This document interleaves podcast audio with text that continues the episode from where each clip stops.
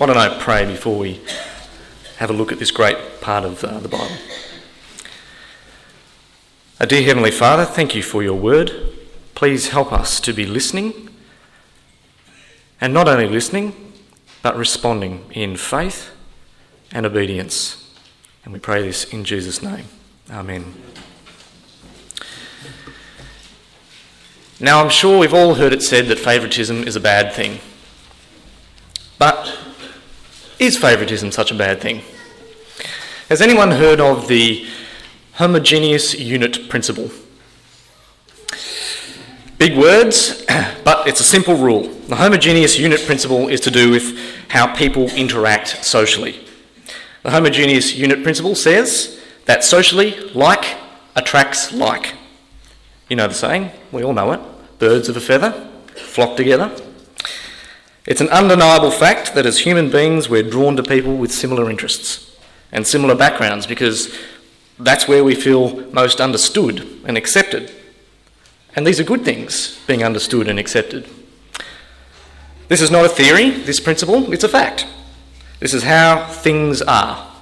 Young people hang around young people. People whose first language, language is English prefer the company of those whose first language is English. People who play a musical instrument prefer musicians. People from a Chinese background prefer the company of others with a Chinese background. An Eels supporter will hang around other Eels supporters. That's why me and Warren are such great friends. The married people stick with other married people. The singles with singles, families with families, greenies with greenies. It's normal to favour some people's company over others.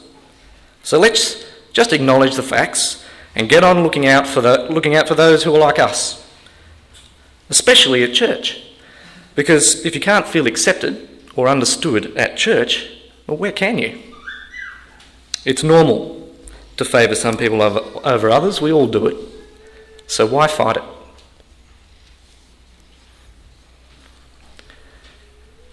Well, the passage in Acts that we're looking at today is a big deal. It's bigger than Ben Hur because Jesus has got more than a cameo role. This passage is a big moment in the story of the Bible. Way back in Genesis with Abraham, God promised to bless the nations through his descendants, the Israelites. Uh, now, this blessing was salvation. And here in Acts 9 through to 11, God's promise is fulfilled because salvation comes to the Gentiles in the gospel. God's blessing for all people, not just the Jews. The gospel is for all people. This is why Jesus came. This is Jesus' mission. And the passage we're looking at today, it's the beginning of the gospel going to the Gentiles, going to the Gentiles through Peter, through his witness. And to make sure we don't get confused who's driving this mission, Luke, who's the writer of Acts, notes how Peter's actions look very much like Jesus' actions.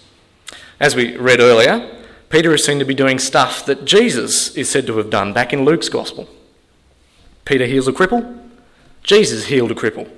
Peter brings Tabitha back to life from the dead, Jesus brought Jairus' daughter back to life.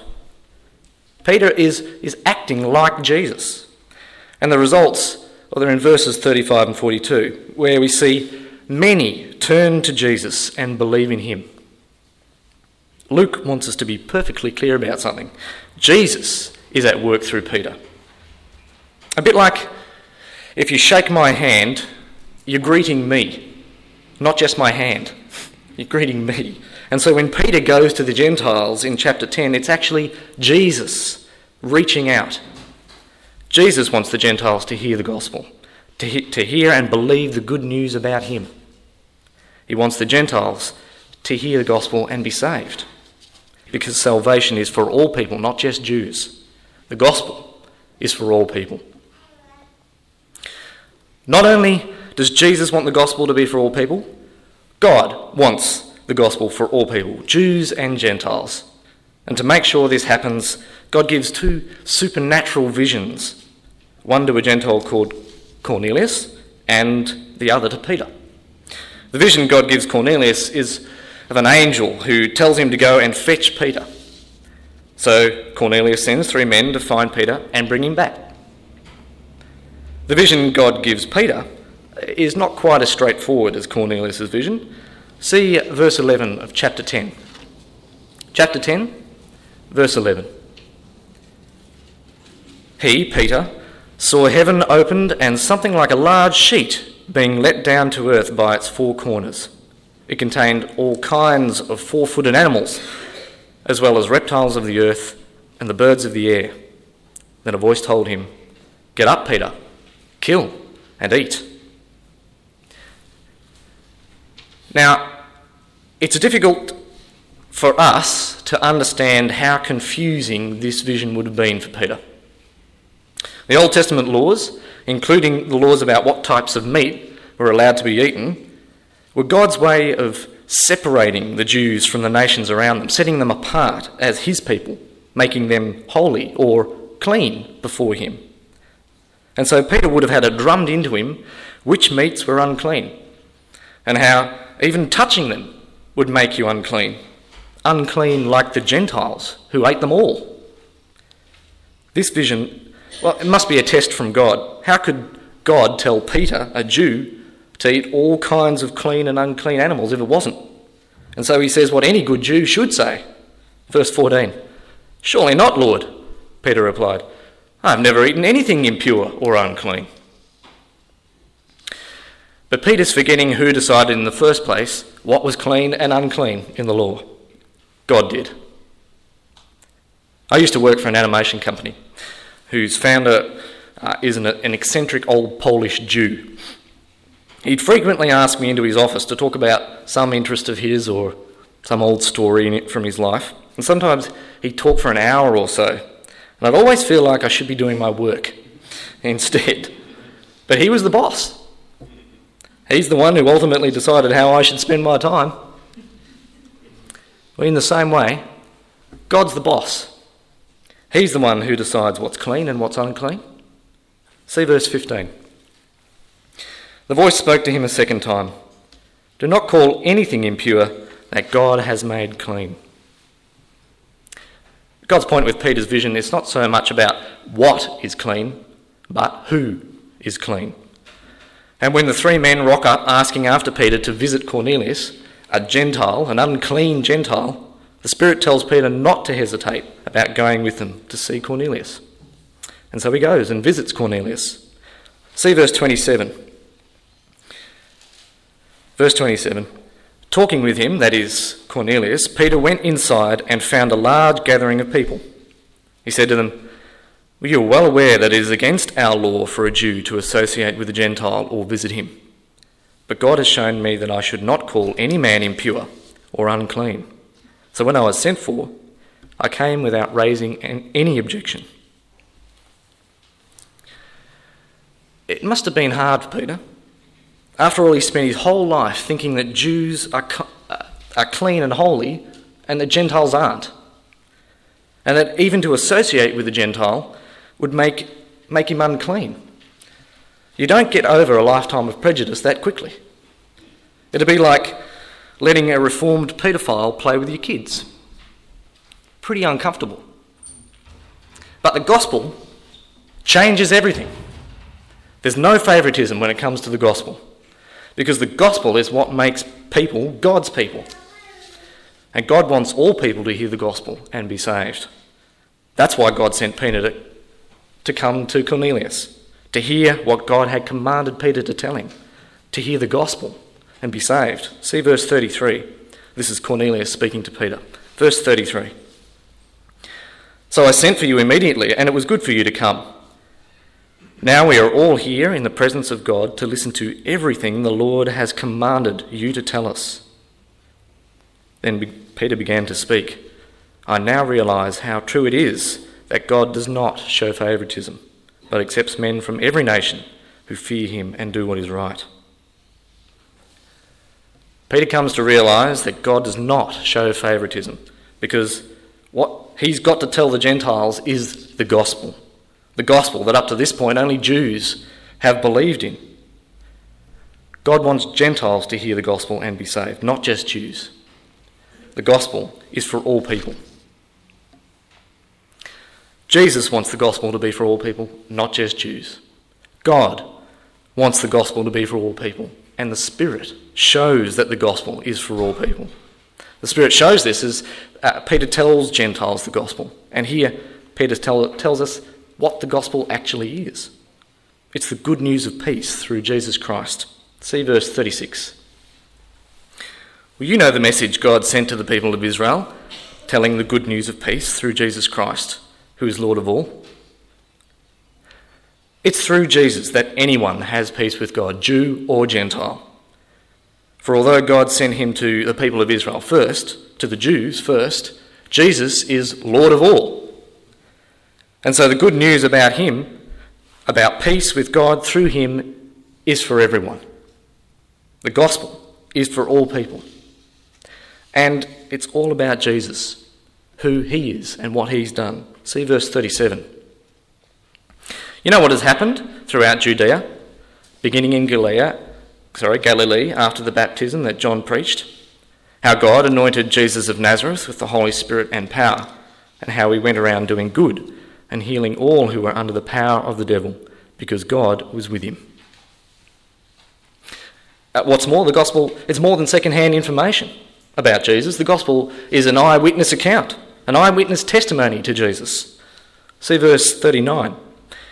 We are witnesses of everything he did in the country of the Jews and in Jerusalem.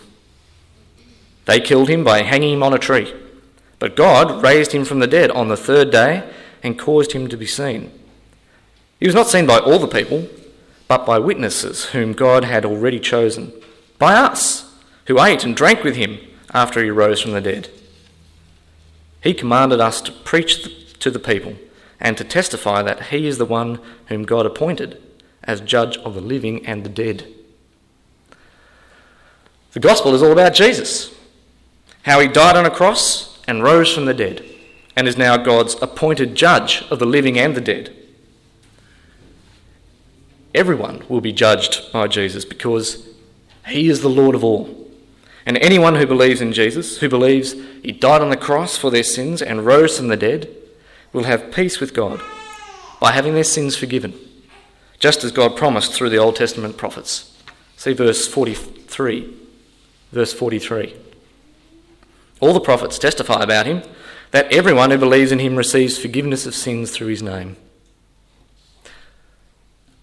There's forgiveness of sins and peace with God by believing in Jesus. This is the message of salvation. This is the gospel.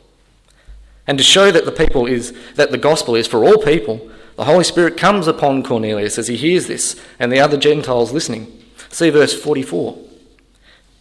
While Peter was still speaking these words, the Holy Spirit came on all who heard the message. Circumcised believers who had come with Peter were astonished that the gift of the Holy Spirit had been poured out on the Gentiles, even on the Gentiles, for they heard them speaking in tongues and praising God. The gospel is for all people.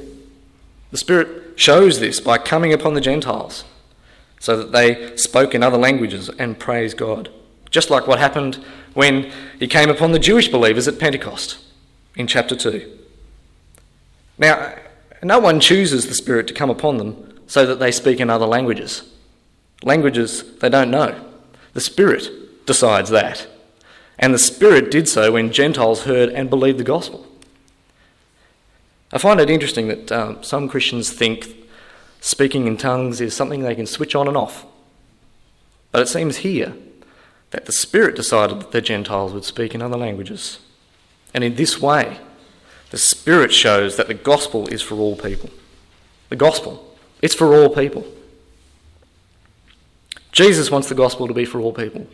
God wants the gospel to be for all people. The Spirit shows that the gospel is for all people.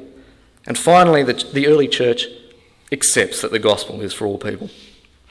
But it takes some convincing. Because some of the circumcised believers are still thinking the way Peter had thought. They're still thinking Gentiles who are uncircumcised and without the law, or who are not, who are not Jews, are unclean and outside of God's blessing. See verse 1 of chapter 11. Chapter 11, verse 1. The apostles and the brothers throughout Judea heard that the Gentiles also had received the word of God. So when Peter went up to Jerusalem, the circumcised believers criticised him and said, You went into the house of uncircumcised men and ate with them. The Jewish believers think Peter has made himself unclean by visiting and eating with Gentiles. And so Peter retells the whole story of how God has made it crystal clear that Gentiles are acceptable to him. They've believed in the Lord Jesus. They've been given the Holy Spirit. This was God's decision.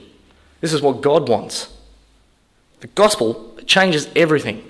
God's people are no longer only Jews. God's people are those who hear and believe the gospel, Jew or Gentile.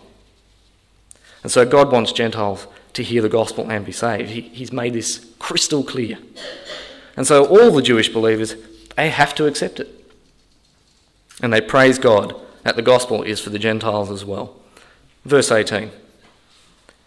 When they heard this, they had no further objections and praised God, saying, So then, God has granted even the Gentiles repentance unto life. Jews and Gentiles, by believing the gospel, have eternal life through faith in Christ. This is what God wants. And so the church accepts what God wants. I didn't watch the Socceroos' final match in Germany, where they were pushed out of the World Cup. I didn't really want to accept it, and some of us here still haven't. But the fact is, they didn't play again. They came home. I have to accept it. In the same way, God made it crystal clear that Gentiles have salvation in the gospel.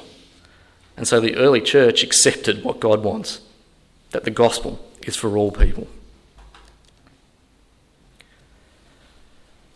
Jesus wants the gospel to be for all people. God wants the gospel to be for all people. The Spirit shows that the gospel is for all people, and the early church accepts that the gospel is for all people. The question is do you? Do you accept that the gospel is for all people? Are you on board with what God wants? Are you on board with the gospel? Because the gospel it changes everything. And this is where the homogeneous unit principle comes into conflict with being a Christian. Just because we're drawn to people like us and feel more understood and accepted by them, just because it's natural to show favouritism as a result, it doesn't make favouritism right. Because the problem with favouritism is that it's essentially selfish. But the gospel changes everything. It's not about us, it's about Jesus. Selfishness is out, the new way of the gospel is in. Peter believed it and changed his thinking about others. The early church believed it and changed. Do you believe it? A good way to find out if you believe it is to have a look at who you choose to spend the most time with and what you talk about. If you find yourself always hanging around the same type of people and always talking about work or family or whatever interests you or makes you comfortable, chances are you're not in line with the gospel. And you're not doing what God wants. Chances are you're showing favouritism and you've misunderstood what it means to be a Christian. Now, don't get me wrong, not showing favouritism is hard work. And it can take quite a shift in your thinking. In preparing this talk, I've noticed how much I show favouritism. There's a guy at college who's disabled with cerebral palsy. He's very hard to understand and to talk to. And on occasions, I've deliberately avoided eye contact with him because I don't want to have a conversation with him. It's just too hard. But no one said not showing favouritism would be easy. Yet it's what God does. And it's what the gospel is about. It doesn't matter how uncomfortable we might feel, being interested in the gospel and what God wants looks like being interested in all people, especially God's people. It doesn't matter if they're black, white, yellow, old, boring, annoying, draining, male or female. If they're trusting in Jesus, well, God's given them His Spirit. Where to accept them? And to praise God for them. That might mean choosing to talk to someone you think you have nothing in common with, or who struggles to speak in the same language that you do, or who is not as socially refined as you, or who dresses differently. And asking, asking them how they're going as a Christian, and maybe what you can pray for them about. Things have fundamentally changed because of the gospel. So let's get on board with the gospel and start looking out for others not like us. Because the gospel is for all people. Let's pray.